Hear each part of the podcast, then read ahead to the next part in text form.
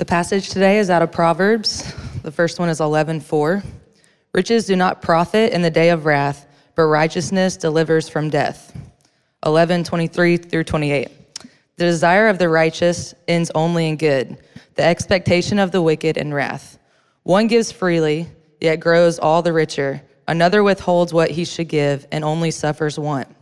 Whoever brings blessing will be enriched, and one who waters will himself be watered. The people curse him who holds back grain, but a blessing is on the head of him who sells it. Whoever diligently seeks good seeks favor, but evil comes to him who searches for it. Whoever trusts in his riches will fall, but the righteous will flourish like a green leaf. 15, 16 through 17. Better is a little with the fear of the Lord than great treasure and trouble with it. Better is a dinner of herbs where love is than a fattened ox and hatred with it. 21 and 17. Whoever loves pleasure will be a poor man. He who loves wine and oil will not be rich. 37 through 9. Two things I ask of you deny them not to me before I die. Remove far from me falsehood and lying. Give me neither poverty nor riches. Feed me with the food that is needful for me, lest I be full and deny you and say, Who is the Lord? Or lest I be poor and still and profane the name of my God. Now, why is this a worthy question to ask this morning? How we steward God's resources. Why is it worth spending time talking about our resources, our money, our possessions, our stuff, our material things, and how we steward them? Well, there are some, some realities in the Bible, uh, some really statistics that come out of the Bible that are, that are fairly eye opening. And I think speaking to why this is important that we talk about. 16 of the 38 parables that Jesus speaks are concerned with how to handle money and possessions.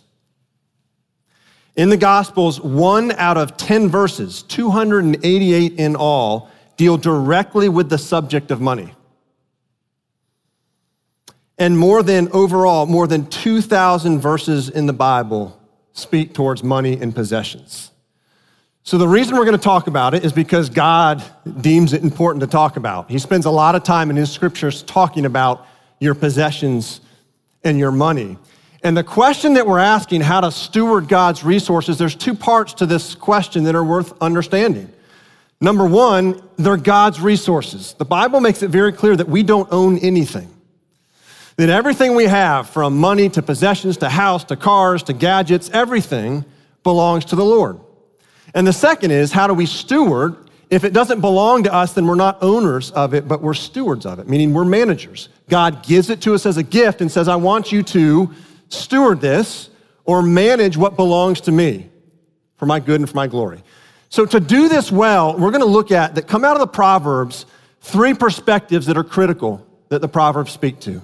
And that is stewarding God's resources from a, an eternal perspective, from a relational perspective, and from a heart perspective. So let's start with eternal perspective. Proverbs 11:4. Riches do not profit in the day of wrath, but righteousness delivers from death. Now, what is this speaking about? The day of wrath refers to the day that Jesus Christ returns. That's his second coming, the day that he comes and judges the world, ushers in the new heavens and the new earth. And so it says in that day, when Jesus returns the second time, that, pro, that riches will not profit, but righteousness will. Righteousness being the, the righteousness of Christ that is yours by faith, right? That is, that is uh, accounted towards you. That if you have the righteousness of Jesus Christ by faith, that that will profit you on that day, but that riches won't. Now, let's ask the question, how specifically does it, do riches not profit you in the day of wrath? Let me give you two, two reasons here.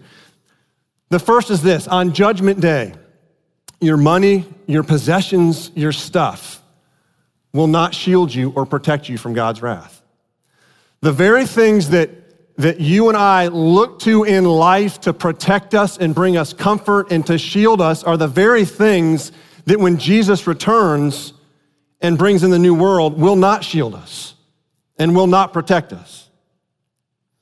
And I think the second reason why we can understand that riches don't profit on the day of wrath is that the, this proverb speaks specifically to uh, how the future impacts or shapes the way that we handle our money and possessions now.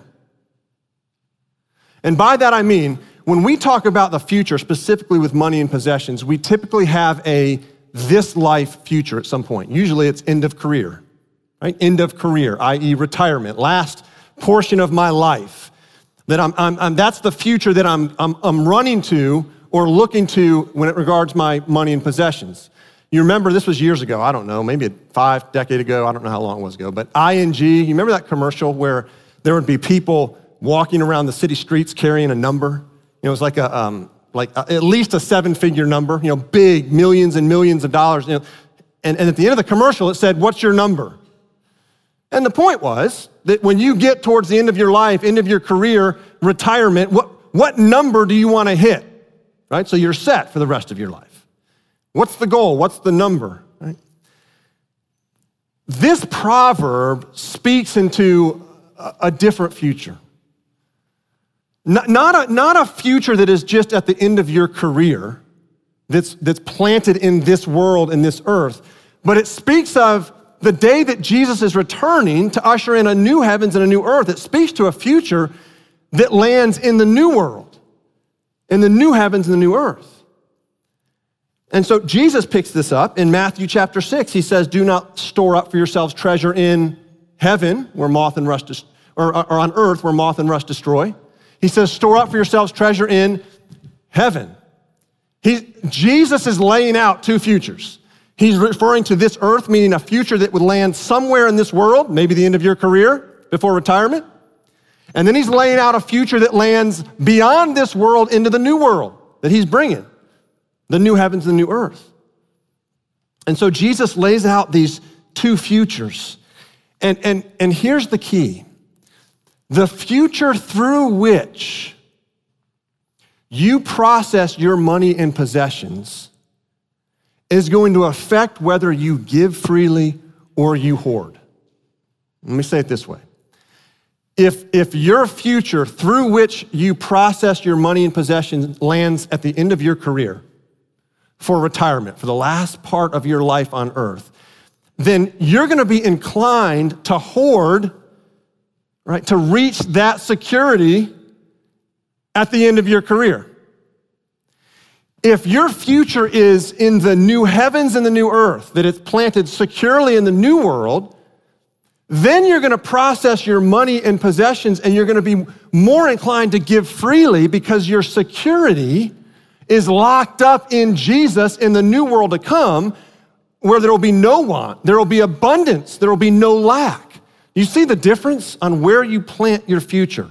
And so when we talk about an eternal perspective, we're talking about a perspective that has the future and everything that you're processing with money, stuff, and possessions lands in that future new world. Paul says it this way in uh, 1 Timothy 6 7. He says, For we brought nothing into the world, and we can take nothing out of the world. We brought nothing into the world, and we cannot take anything out of the world. It means this you come in naked, you leave naked. Uh, there, there are, now make this point the wealth that you have now will not determine your wealth in the new world, the new heavens and the new earth. There are people right now living under a bridge, and who will be living under a bridge when they die, who are going to be wealthy in the new heavens and the new earth. And by wealth, I mean secure in Jesus Christ with abundance and, and no lack, right? It's the reason that you'll never see a U-Haul attached to a hearse. You'll never see that. Why? Paul says, we come in naked, we leave naked. Right? We come in naked, we leave naked. And so, how do we see this hoarding versus giving in the Proverbs, right? Because the Proverbs speak to it a lot hoarding versus freely giving. Look at Proverbs 11 24. It says, One gives freely, yet grows all the richer. Another withholds what he should give and only suffers want. Now, this verse makes no sense. It's an absolute paradox. It says that if you give freely to someone or to a, ministry or a church or, or a charity, if you give freely to someone else and deplete your own resources, that you'll become richer. And you scratch your head. That makes no sense. Makes no sense. And in the converse, if you, with, if you withhold and keep everything and don't give, that you'll grow poorer. You say that it's, it's a paradox. Here's what it's speaking into. Right? How can you give freely and grow all the richer? Well, the only way that you can give freely to others is if your security is locked up in Jesus Christ and the new heavens and the new earth. That's the only way that you can freely give is if your security is not locked up in some point in this earth or this world or your life. That it's locked up in Jesus Christ, that He has abundant provision for you in the new world. There will never be any lack. And so when you have that reality, you give freely and you grow richer because to do that, you have to be leaning into your security in Christ. And the converse is true that if you're leaning into your security in this life, a security that you're defining at some future in this world, your tendency is going to be to hoard, right? To not give freely, to lean into your own security and away from the riches of Christ. And so you become poorer. See, this is a richer, poorer verse about where you're at with Jesus Christ and your trust in Christ and his provision. You all familiar with a hoverboard? What a hoverboard is? Maybe you have one. Maybe you ride around the mall with it. I don't know. It's, a, it's one of those platforms with two wheels on it, okay, and you stand on it. it's pretty simple. You lean forward, it moves forward. You lean backwards, it moves backwards. Here's what doesn't happen if you lean forward, it doesn't go backwards. If you lean backwards, it doesn't go forwards. If you're leaning on your security in Jesus Christ, and your security in the new heavens and new earth, where there will be abundance and no lack, if you're leaning on that, you will move towards people in radical generosity. But if you're leaning on your own security, your own security, and away from the security of Jesus Christ, then you will move away from people and not be generous and hoard for self. See, the, the whole eternal perspective here is where are you leaning? Are you leaning into your security in Christ? Or are you leaning into your own security? And that's going to affect how generous you are and what you do with your money and possessions. So, how do you steward God's resources? First, through an eternal perspective. Second, from a relational perspective.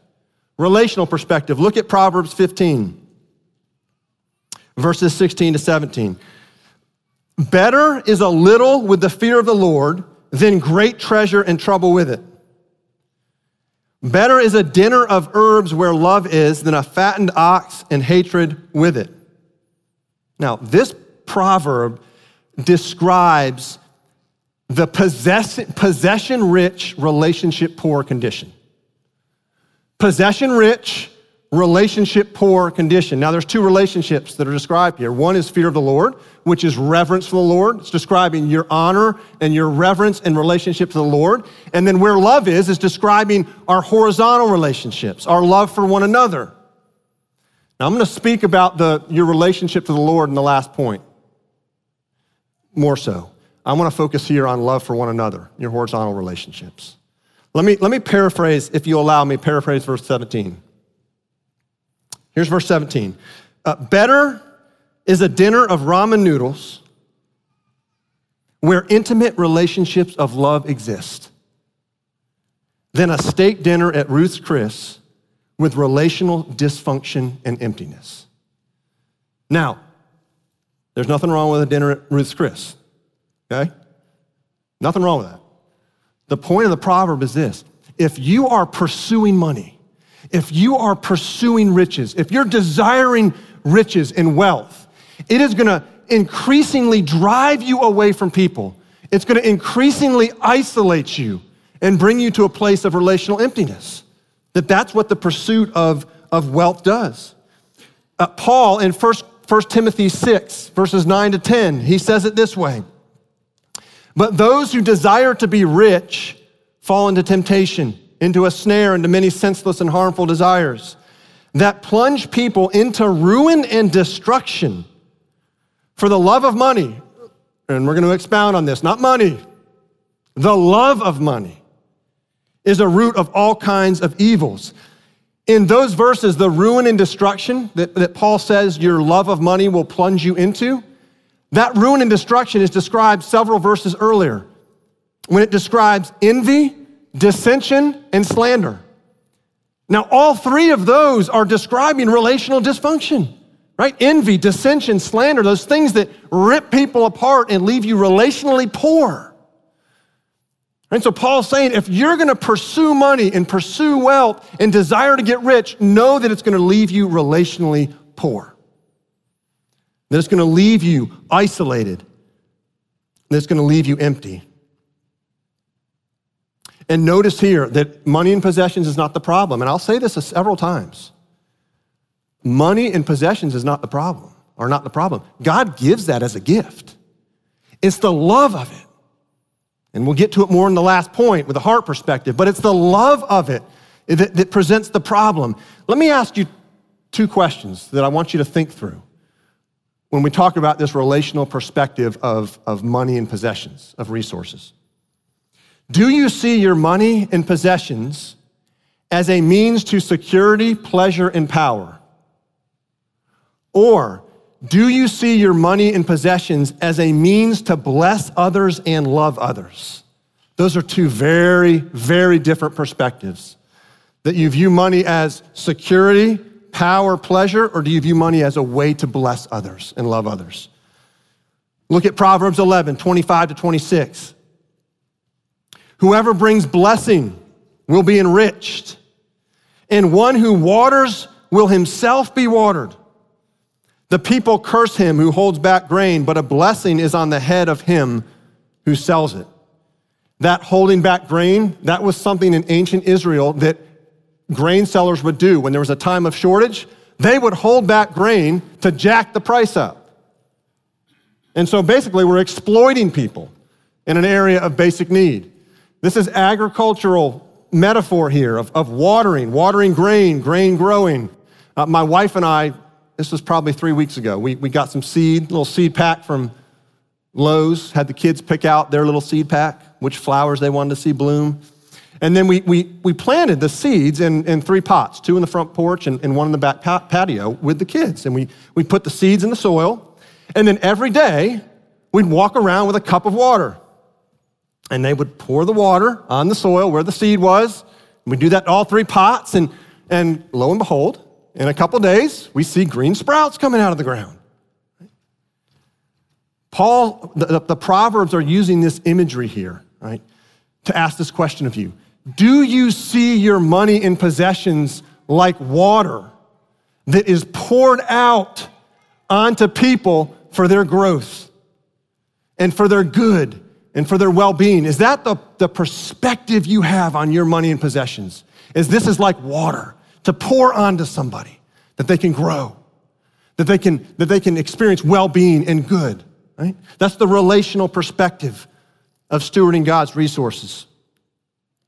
Uh, Jason Brown, you may know the name if you're a sports fan. He was the, the highest paid uh, NFL center in the league back in 2011. He played for the St. Louis Rams when they were Rams were still in St. Louis. And uh, highest paid center had like a $37.5 million contract. And he would have, and he described his life then as I had a, a wife, I had two children, I had a mansion, and two fully stocked bars in my house. And he would go on to say, though, that his relationship with his wife, that he and his wife were, quote, dying inside. That their marriage was relationally poor, full of poverty. And he was a professing Christian. And he would, he would confess at the time that his relationship to Jesus was not much more than a ticket to forgiveness. And he was dying on the inside until he, he, he lost his grip on money and football. He actually, he walked away from it. He started by in his house, he, he, he was pouring out thousands of dollars of expensive liquor in his bars. Um, and, and then he, he left the Rams he had three other offers. He had an offer from the Baltimore Ravens, another rich contract. He walked away from it. He and his wife, it's a fascinating story, bought a hundred year old farm in North Carolina with a dairy, a dairy barn and a thousand acres of land. and he started farming and he learned how to farm on YouTube. And he gave away all that he grew, he gave away to, to food pantries and to people to bless people with food. And, and he'll tell you that has never been happier doing that. I'm, I'm sharing that with you, right? To see a picture of what it means to use your resources to bless people. Okay? Now, you don't have a $37.5 million contract. You can't go buy a 1,000 acres in North Carolina in a dairy barn. I understand that. Okay? So don't, don't go there and say, I don't have that money. That's not the point. The point is, he just, he had, the Lord transformed him to see that I'm going to use my resources, right, to bless people, to love people. He actually, his farm, he, it's called First Fruits Farm, and he's established an organization through service and community and, and the food that, that promotes biblical literacy. He, he's, he's blessing others and loving others. So, how do you steward God's resources? There's the eternal perspective. From the eternal perspective, from a relational perspective. And then finally, a heart perspective. Look at Proverbs 21 17. Whoever loves pleasure will be a poor man.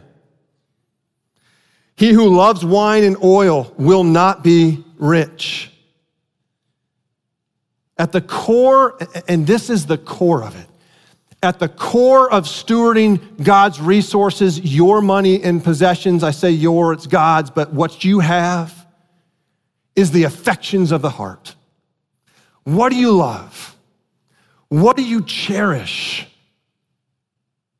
That's at the core of what stewardship is. It's what Jesus describes in Matthew 6 after he says, Don't store up treasures on the earth, but store up treasures in heaven, right? Those two futures he lays out.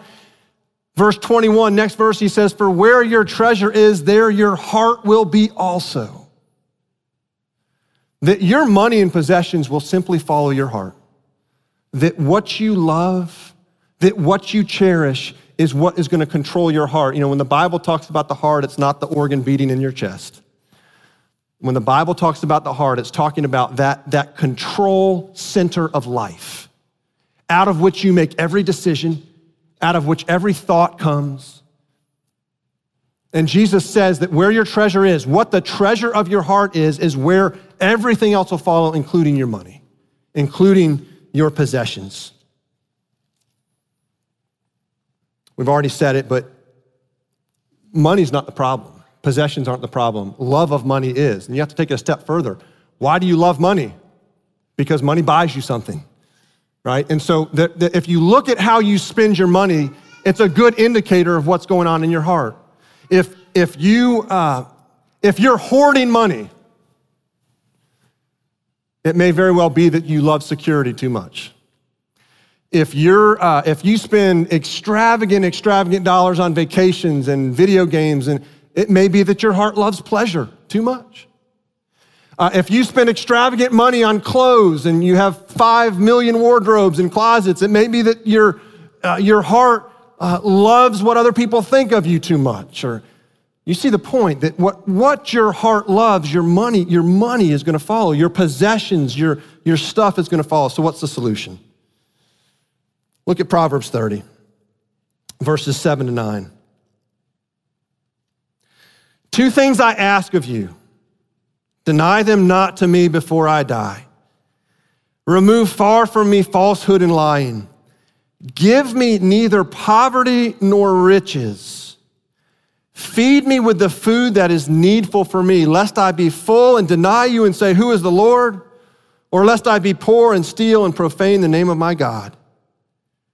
Notice that the author here, he's describing two situations he wants to avoid. Right? Now, on the surface, they seem completely different but understand they're rooted from the same place. He says, Keep me from riches that would make me forget you, Lord, and keep me from poverty that would make me steal and profane your name. In other words, keep me from riches or poverty that would, that would cause me to be independent of you and not need you. And be in control of my life and be independent and call the shots and have no dependence on you. Or back to my illustration about the hoverboard No leaning into the Lord, right? Only leaning into self. That's what's being described here. Two situations that can leave you independent of God. And that's what this author of, of, of the proverb says keep me from that, Lord. I don't want to be independent of you. I want to lean into you. I want to trust you. And I want you, Lord, to feed me what is needful for me. Reminds me of John chapter 6, verse 35, when Jesus says, Come to me. Come to me and you'll never hunger. Believe in me, you'll never thirst. Jesus says, If you come to me, you will never thirst. You'll never be in want. You'll find all the fullness that you need and all the food that you need in me if you'll come to me. Do you realize that promise that Jesus is speaking to you? And believe it that if you if you with earnestness come to Jesus that he will fill you in every possible way. He will fill your heart. He will give you life. You will never buy with your money what Jesus can give you in Himself. Let me say that again. You will never buy with money what Jesus can give you in Himself. Never. And the new heavens and the new earth is the fulfillment of all that when you will be face to face with Jesus and be full in every possible way. And Jesus says, There's the answer to our money problems. It's me, it's a relationship with me. 2 Corinthians 8 9. For you know the grace of our Lord Jesus Christ, that though he was rich, yet for your sake he became poor, so that you by his poverty might become rich. Jesus redefines wealth. He redefines wealth. He left glory, he left riches, he left absolute wealth in heaven, came to a dark, broken, poor world, lived a perfect life, raised from the dead, ascended back to the Father in glory, and now at the right hand of the Father has everything in his hands. And that's why he says, if you'll come to me, you won't go thirsty. You won't go hungry. I own everything and I have everything. And I long to fill you.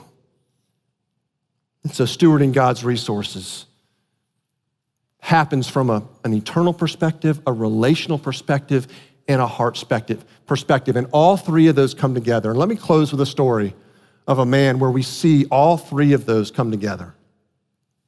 His name is uh, Richard Stearns. He's actually the president of uh, World Vision, which is a Christian relief organization. And he describes one of those transforming moments in his life where the Holy Spirit got hold of him as regards to his money and his possessions. It was 1987. Now, I'm dating, dating quite a few of you, but some of you will know 1987. That was the year that the stock market crashed uh, like it had never crashed since 1929.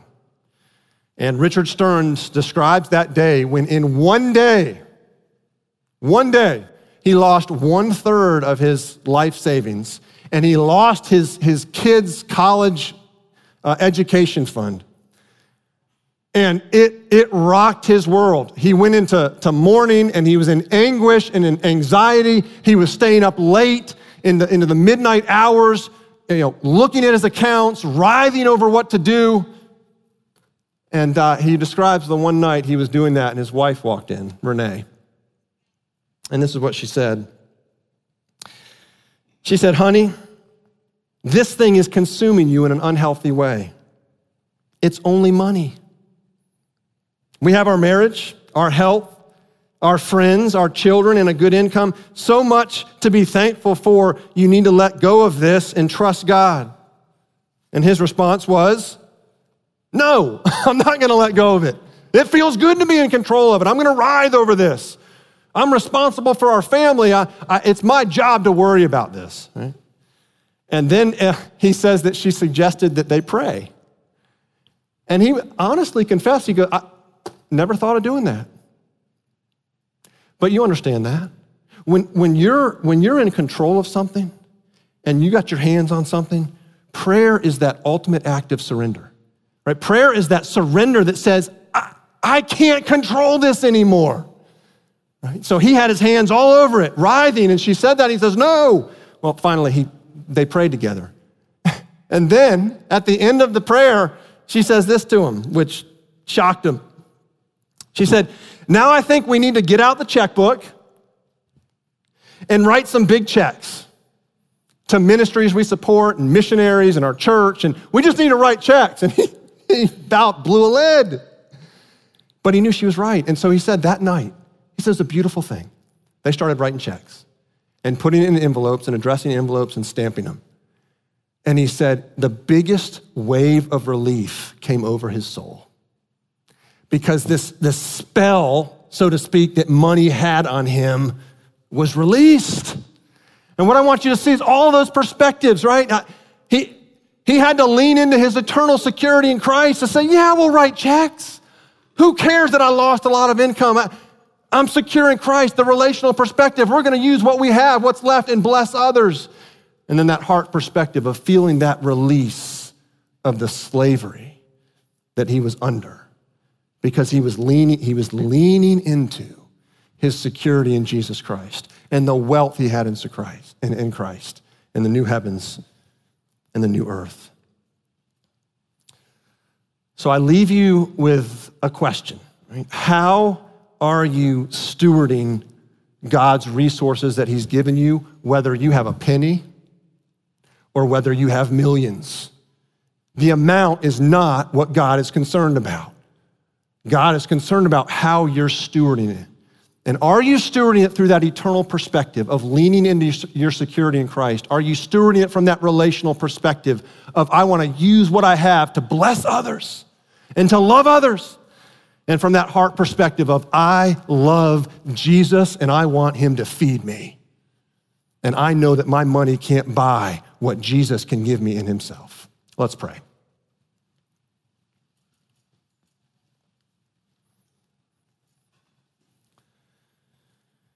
Father, this is such a difficult topic. Because to, some degree, every one of us is convicted about how we use our resources, how we hoard our resources. And yet we thank you for the beauty of the gospel. That you don't just tell us to get into shape and start being generous. That you put your son Jesus before us and remind us of all that we have in him and the security that we have in Him, and the comfort that we have in Him, and the promise that in the world to come, that there will be no lack and an abundance. Thank you that you give us Jesus. And then out of that, our hearts are unlocked to give freely of our money and of our possessions and, and the things you have blessed us with so that we in turn can bless others and like watering a seed in the soil, that we can use our resources to water others, to water them with what is good and, and, and well for them, and ultimately pointing them to Jesus. So, Father, I pray that you would root us squarely in your Son.